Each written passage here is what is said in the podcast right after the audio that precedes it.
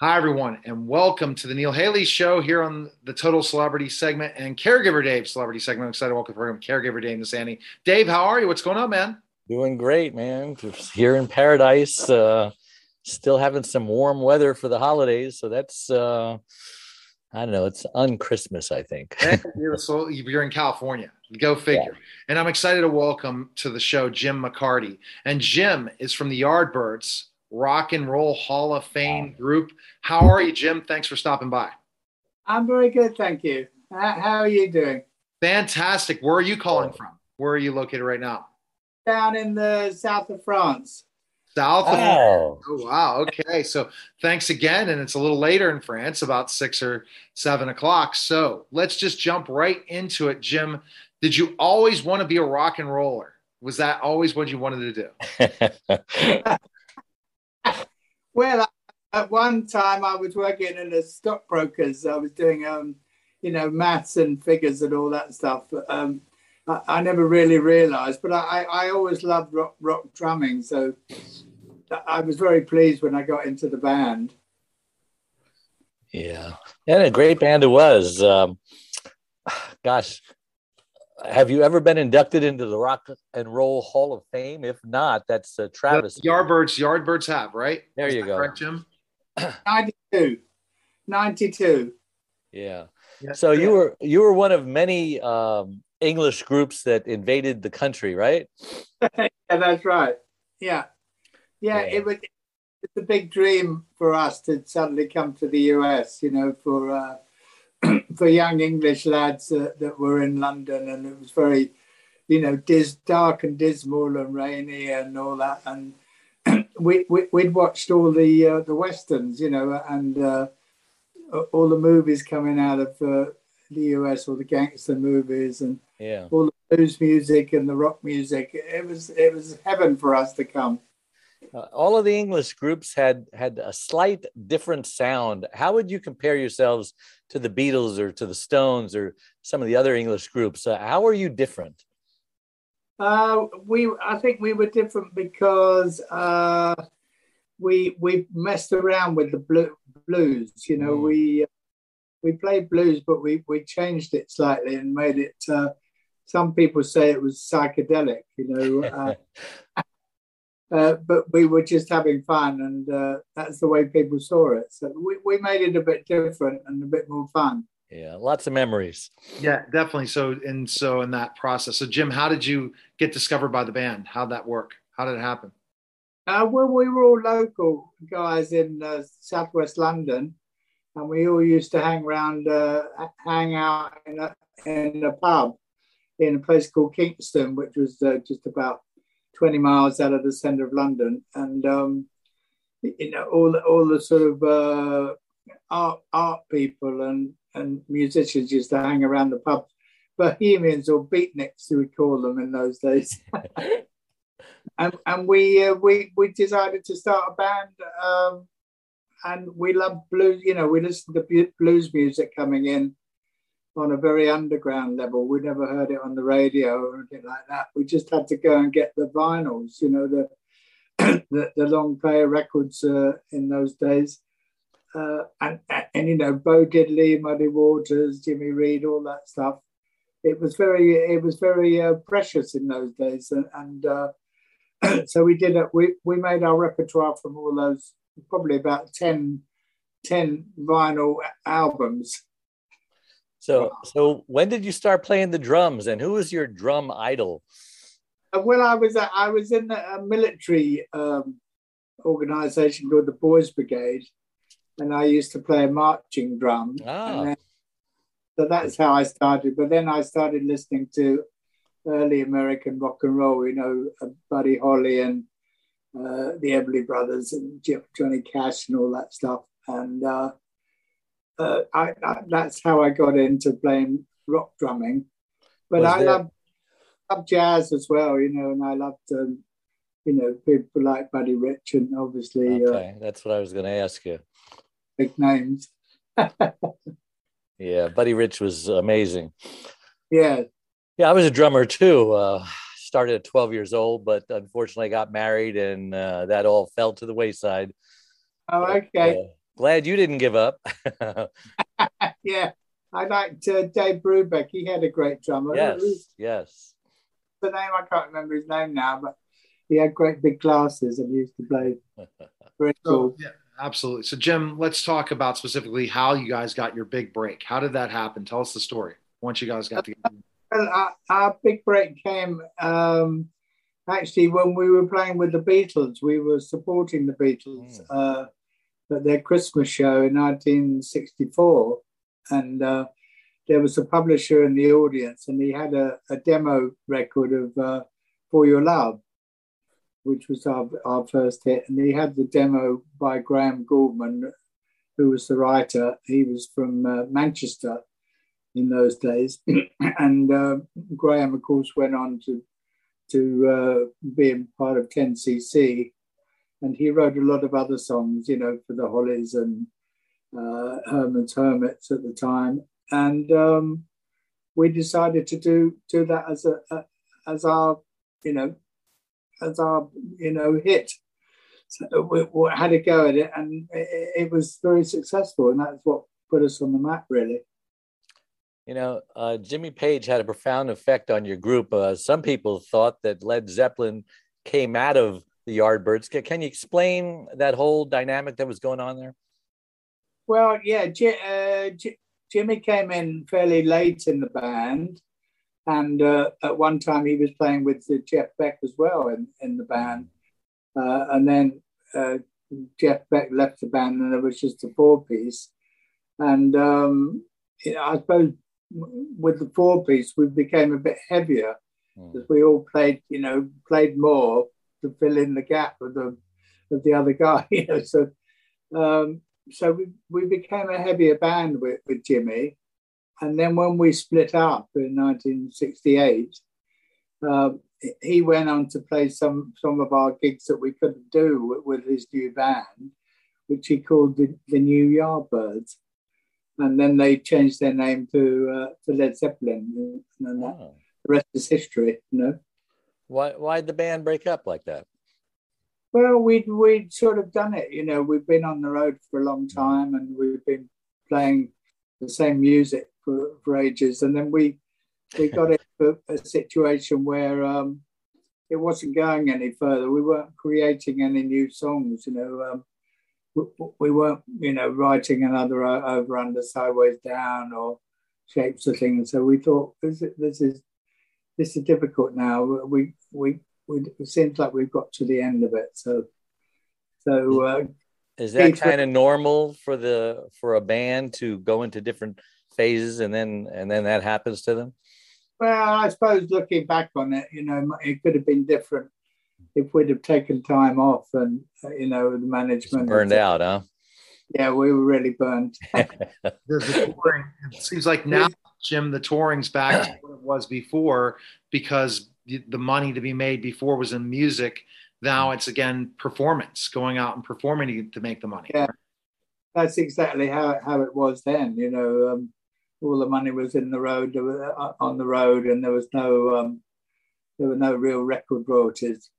It's very similar to how it is now. It's come around again, isn't it? So I was checking. So you did again work you and Jimmy did oh. Page did have a band before the new Yardbirds, right? Yeah, yeah. He was he was actually in the in the Yardbirds, you know, with with me and um, and Keith Relf and Chris Chris Dreja and uh, uh, and then when we decided to split the band, he wanted to carry on, and so he carried on with the same repertoire, and then oh. gradually gradually they changed it up. You know, where did you where did you go after that, Jim? So Keith and I formed a band called Renaissance. You, you, have you heard of them? They're more, more of a, a prog rock band, which was uh, based around keyboards, much more much more of a keyboard orientated than um, than the Yardbirds. And we had uh, Keith's sister Jane, and it was like a mm. more sort of folk, folk rock stuff. So, talk about the uh, the period that uh, Eric Clapton was a part of that band. Uh, well, that was in the very beginning when um, Yeah, he, he, he came in because he was at art school with uh, the singer Keith Relf and Chris Dreja. They were both at a local art school. and um, yeah, he, he was very dedicated to, to playing blues and he would he would practice all the time and he was very he was very enthusiastic about blues music and um, I think he wanted to stick with the blues, you know, um, much more than we did. We, we, wanted to sort of change it around and mess around yeah. with it. But uh, I, I, think he was much more of a purist than, than the rest of the band. You had some great names there. Wow. Yeah, absolutely. Yeah. Yeah. They all left their mark. they did. They all left. Their, yeah. The, and then Jeff Beck came in, so we sort of fell on our feet really with Jeff because he's such a good player. Is the band still going right now? Well, yeah, actually, I'm the only existing member. they're, they're all American guys now, and we we still come and do tours. And um, the the next uh, the next thing we're doing is the Flower Power cruise, which goes out of Miami into the oh, Caribbean. That sounds like fun. We're yeah. playing with Biz and Jefferson Starship and all those. oh wow! Exactly. So that, We're all a bunch of old rockers now, huh? In our sixties and seventies. Who'd have yeah, ever thunk? Yeah, amazing, isn't it? How we exactly. So let's talk, Jim, about you decided to write an autobiography. How what would you think of doing that and telling all these stories? Ah, uh, well, that, yeah, somebody suggested I should write a biography, and I started doing it with a, with another guy, uh, and then um, it, it, didn't it didn't look sort of quite it wasn't so well written, and somebody suggested working with a guy called Dave Thompson, who was a, a, a rock writer who's done about 150 rock books, and we got on really well, and he he he, he writes really well. We, we and we did well together. And we wrote this book, Nobody Told Me, is basically my autobiography, um, which came out a few years ago, and that's been very popular. And then we did another book after that called She Walks in Beauty, which is uh, much more sort of based on uh, the paranormal stuff. Um, because I, I lost my wife last year. Oh, and sorry. I to try and find out what had happened to her. So I um, I studied you know a lot of mediumship and looked at uh, a lot of um, YouTube on you know near death experiences and things like that. So I really got into all that stuff because I was really faced with it, you know. And then I took a, a, a mediumship course, and um, I managed to going through the the session in the way I was taught. I managed to communicate with my wife, and I, so I had a lot of lot of evidence, you know, hard evidence um, that she was around somewhere and communicating with me. So I, I did this other book and uh, put a lot of those uh, of those stories in there, and that's called "She Walks in Beauty." That's that's just come out. Wow. Yeah. Um, Go ahead, Dave. I'll just a question. So, I, writing that book, that took that is took uh, doing it in so many ways, especially the paranormal. It's a popular thing to talk about, isn't it?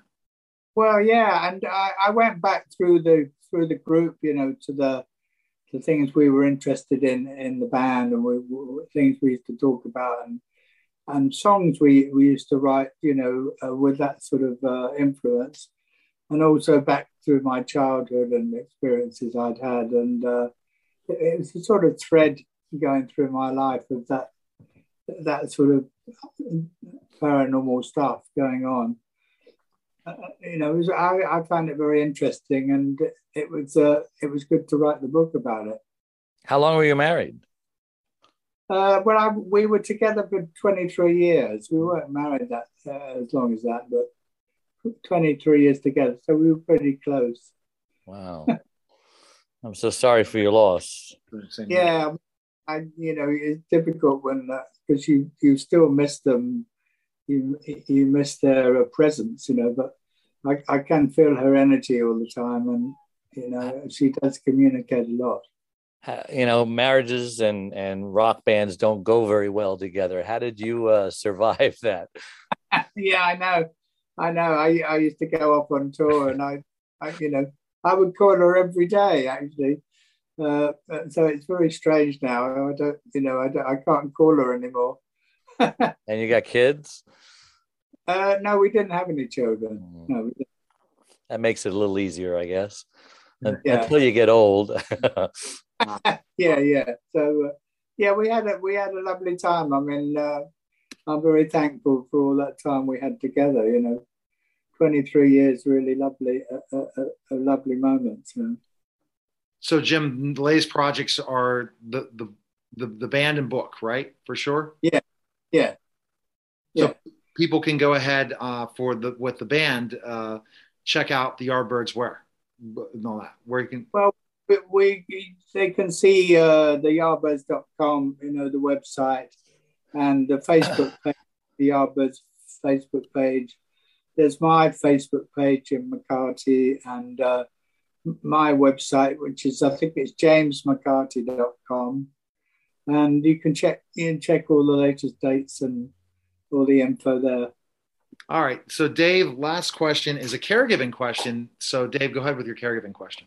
Yeah. So, I'm a caregiver. My wife had a stroke uh, 25 years ago, and uh, she was able to survive, but she still can't talk or walk, but she can communicate non-verbally through Pictionary charades. And she reinvented herself after a short grieving period. And now, you know, we travel the world just helping caregivers stay alive because 30% of them die before their loved ones do. Um, how did your wife die? Were you uh, caring for her in those last days? I did actually. Uh, yeah, she she had um, a rare cancer. She had something called a sarcoma, which which was like a little lump that started in her arm and then spread to her other her organs and stuff. And um, in the so end, so it was a skin cancer. It started out as, huh? Yes. Yeah, and those went, are serious. It went to her liver and mm. uh, and her lungs. And yeah, she she was uh, she couldn't walk in the end. She was in bed for about um, probably maybe four months when I looked after her. Yeah and I, I the cooking and they were very good, you know. The nurses came in and yeah, because it's hard for a caregiver. You know, they burn out like a like a rock band because yeah. you know they don't put their needs first. They give and give and give. There's nothing left to give. I started caregiverdave.com as a support group to kind of help them out. You know. Oh, okay, that's nice. Yeah.